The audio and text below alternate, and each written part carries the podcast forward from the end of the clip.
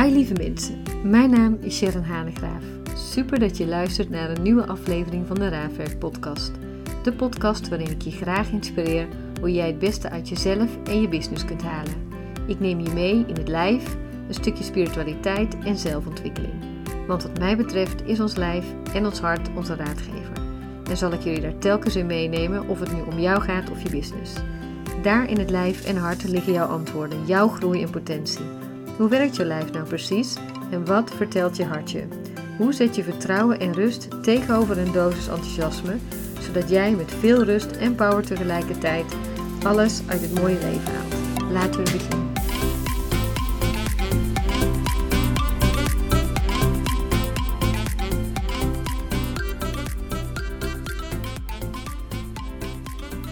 Hi lieve mensen, super fijn dat jullie weer luisteren. Ik ga nu voor de tweede keer mijn podcast opnemen, want hij heeft hem net niet opgenomen. Dus we gaan voor een tweede versie en hopelijk net zo waardevol als de eerste. Maar goed, jullie weten niet hoe de eerste was, dus uh, we gaan ervoor. Nou, vandaag heb ik al een uh, hele dag achter de rug van een website bouwen. Uh, wat ik niet het allerleukste werk vind als het aan mij ligt. Maar goed, wel nodig. Want de Raafwerk website van Raafwerk Opleiding en Ontwikkeling die wil ik laten aansluiten op de website van Raafwerk Online en eenzelfde uh, feel en uh, vibe uh, laten geven. Dus daar zijn we druk mee doende en um, het is ook een veel meer interactieve website waar ik echt mega blij mee ben, zodat we veel meer interactie samen kunnen hebben. Ik jullie veel meer kan laten zien in video's en je ook meer kan aanbieden en geven, zonder um, nou, dat je direct al een opleiding doet. Dus je kan uh, binnenkort op die website kan je dat meer zien. En ik ben ook vanmorgen op Clubhouse geweest samen met Marieke Mulder en Lotte van Koningsveld. En daar hebben we echt een prachtig gesprek gehad over head to heart. En waar het over ging was hoe kom ik nu meer uit mijn hoofd en kan ik meer in mijn lijf zijn en kan ik ook meer in mijn hart zijn. En dat was echt een heel mooi gesprek. En dan moet ik ook meteen denken, en daar gaat deze podcast over. Um, dat gisteren een deelnemster van mij van het jaarprogramma Professioneel Communiceren vanuit Hoofd, Hart en Lijf, waar overigens wel de naam van gaat veranderen. Het wordt verbinden met jezelf en de ander, wordt de jaaropleiding exact dezelfde opleiding. Alleen word je ook nog begeleid uh, online naast het live gedeelte. Um, maar waarbij je zo naast je eigen of langs je eigen thema's afreist, zodat je ook kunt voorgaan uh, in het begeleiderschap. Nou, ze belde me gisteren op en ze zei zo heel mooi: Sharon, eigenlijk zou ik het zo tof vinden als ik een soort mentorschap van je zou kunnen hebben. Want op het moment dat ik aan het begeleiden ben, en ze heeft al veel gedaan, ze is echt een prachtige begeleider, heeft veel opleidingen bij mij gevolgd, ze is daar helemaal ready to go en dat is ze al. Eh, maar dat ik ook zo nog in mijn begeleiderschap wat mentorschap kan hebben. Um, en dat hebben we allemaal nodig, denk ik. Want ook ik loop wel eens tegen onderwerpen na 17 jaar aan. Van ik denk, hé, hey, hoe had ik dat nou zo kunnen aanpakken? Of hoe uh, had het ook anders gekund of beter gekund? Of misschien niets van dat alles, maar dat je het gewoon eens tegen iemand wil aanhouden. Um, dus het bracht me op een idee en daar ga ik jullie binnenkort meer over vertellen. Maar goed, de vraag was, ze zei, ik heb een deelnemer um, en hij zit heel erg in de slachtofferrol. En wat ik ga doen is ontzettend hard werken en ik weet niet hoe ik daaruit kan blijven. En ze zei ook al meteen: Ik weet ook dat je waarschijnlijk gaat vertellen dat ik zo langs mijn eigen thema's af moet reizen. Um, en toen zei ik: Nou ja, volgens mij is ook meer de vraag: wat maakt uh, dat jij het gevoel hebt dat je moet redden? En toen zei ze: Nou ja, goed, dat gevoel heb ik altijd, hè, dat ik de boel moet oplossen. En vanuit daar gaat ze dan ook heel hard werken, omdat hij haar de bal blijft toespelen, maar zij uiteindelijk niet de oplossing is. Hij kan alleen de oplossing vinden in zijn eigen antwoorden. En toen vroeg ik haar, en het is voor jou misschien ook wel interessant om eens op te schrijven als je coach of begeleider bent, of misschien uh, manager, of het kan denk ik zelfs op elk vakgebied waar je met mensen te maken hebt, is schrijf eens op wat jouw rol is als coach wat jouw rol is als begeleider, als trainer, als manager, als inspirator. Wat is jouw rol en wat leg je ook daarmee jezelf op en hoe goed ken jij dit thema? Dus op het moment dat je zou opschrijven, ik moet de oplossing aandragen, waar komt dat gevoel dan vandaan en waar heb jij zo nog langs af te reizen? En zelf op dat stuk nog, wat heb je daar nog te doen? En ik denk en ik geloof en ik weet ook dat dat in het lijf zit, dat antwoord. Dus enerzijds kunnen we begrijpen wat we daar te doen hebben. Maar ons lijf laat ons ook zo voelen wanneer we de beweging maken, zo uit ons lijf naar ons hoofd. En daarmee ook te hard gaan werken, waardoor onze cliënt, deelnemer, coachie, hoe je het dan ook noemt, niet meer zoveel hoeft te doen.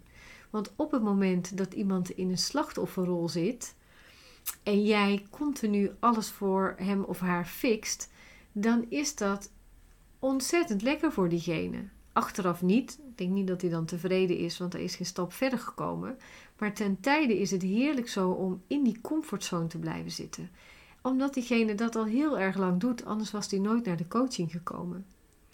Dus schrijf eens voor jezelf op: wat is mijn rol? En niet hoe jij denkt hoe het zou moeten zijn, maar wat je als eerste vanuit je hart opschrijft, wat jouw rol als coachie, als manager, als inspirator, wat je ook bent, is en wat je daarmee dus ook geeft aan diegene die jij begeleidt of inspireert. Of die jij managt of die jij uh, op een andere manier begeleidt. Daar kan je heel veel antwoorden in vinden. Een van de antwoorden uh, die ik voor mezelf elke keer weer vind in mijn lijf is verzachten. Dus mijn rol als begeleider is ook het verzachten en het verstillen naar binnen toe. Op het moment dat ik kan verzachten. En dat leer ik door meditatie, door yoga, door lief voor mezelf te zijn, door minder oordeel naar mezelf te hebben, waardoor dat oordeel ook niet in de weg staat en tussen mij en de ander in, kan ik ook verstillen van binnen en kan ik echt luisteren hoe ik in de wedstrijd zit. Dus wat doet mijn lijf? Wat zijn die gewaarwordingen waar ik het altijd over heb? Kan ik echt luisteren? Voel ik me ontspannen? Of zit er bijvoorbeeld nog ergens spanning? Maak ik me groter, kleiner? Ga ik voorwaarts, ga ik achterwaarts? Wat doe ik? Als ik in die verstilling dan kan voelen ook waar het mee te maken heeft, dan kan ik op een diepe teug in ook zo weer ontspannen in mijn lijf. En op een moment dat ik dan weet, ik word hier geraakt door dit verhaal, ik word geraakt aan mijn eigen stuk, dan heb ik nog flink door te ademen om het ook zo weer even naast me neer te kunnen leggen. Dat betekent niet dat je perfect moet zijn en dat er helemaal geen overdracht ontstaat tussen jou en de ander, want dat bestaat niet. Maar het is wel belangrijk dat je het kunt opmerken.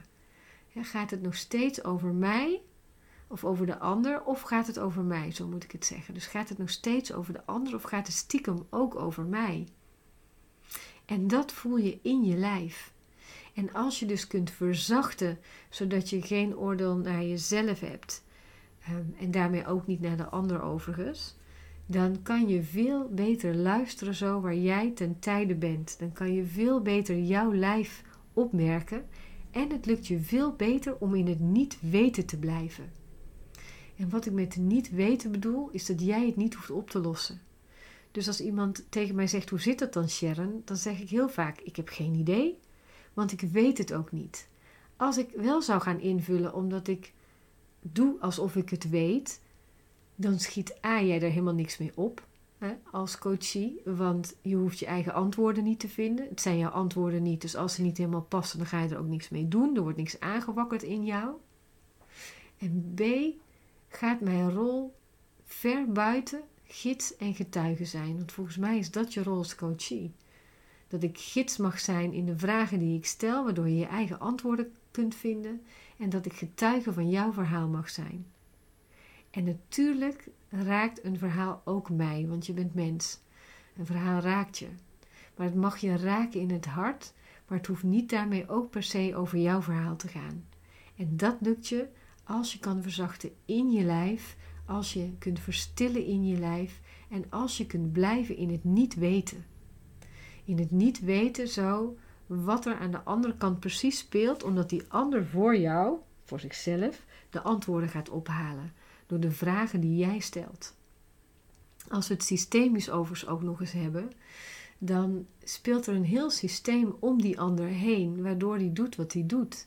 Ook daar in het niet weten kunnen blijven, zeker als je met groepen werkt, dan kan zo dat lot zich ontvouwen, dan kan zo het verhaal zich ontvouwen, zonder dat jij je er al te veel mee bemoeit. Maar door de juiste vragen te stellen, kan de ander zelf helen, kan de ander zelf zijn stappen zetten. Kan zelf de ander verantwoording nemen voor zijn of haar leven, want die kan jij niet nemen.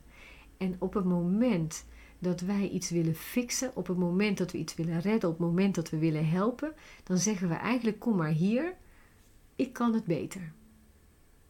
Of kom maar hier en bel me volgende week maar weer, want dan kan ik je weer vertellen hoe het moet. Het is eigenlijk niet anders dan met kinderen. Dus als ik mijn dochter continu vertel hoe ze het moet doen, kan ze het zelf niet leren. En met coaching is het net zo. Dus het vraagt aan jou om voor te zijn gegaan in jouw verhaal, in daar waar jij nog tegenaan loopt, in daar waarin jij nog wat te doen hebt.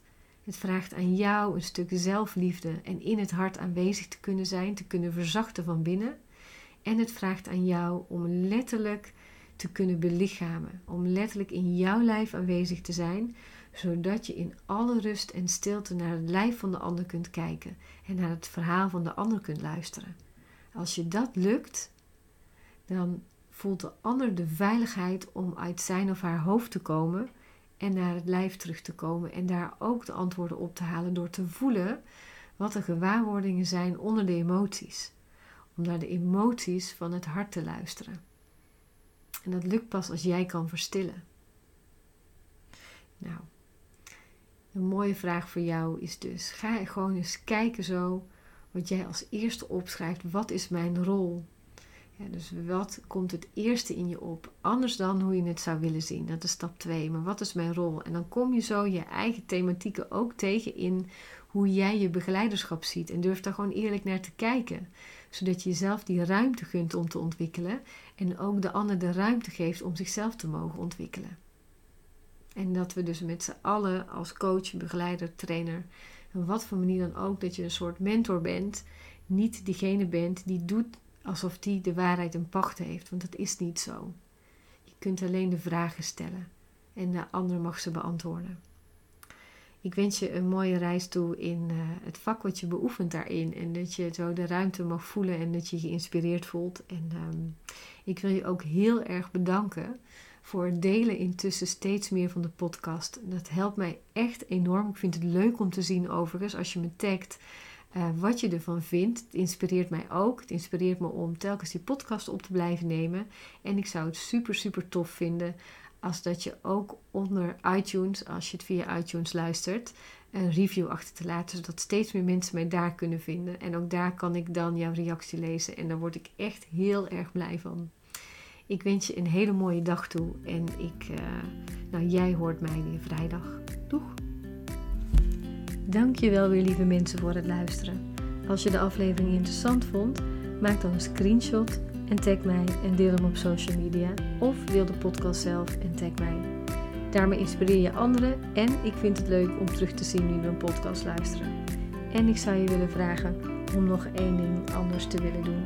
Ga naar iTunes of Spotify, zoek de podcast op, scroll naar beneden en laat een review achter. Hoe meer reviews, des te beter mijn podcast beluisterd kunnen worden en ik veel mensen mag inspireren met mijn podcast. Super bedankt alvast en tot de volgende keer.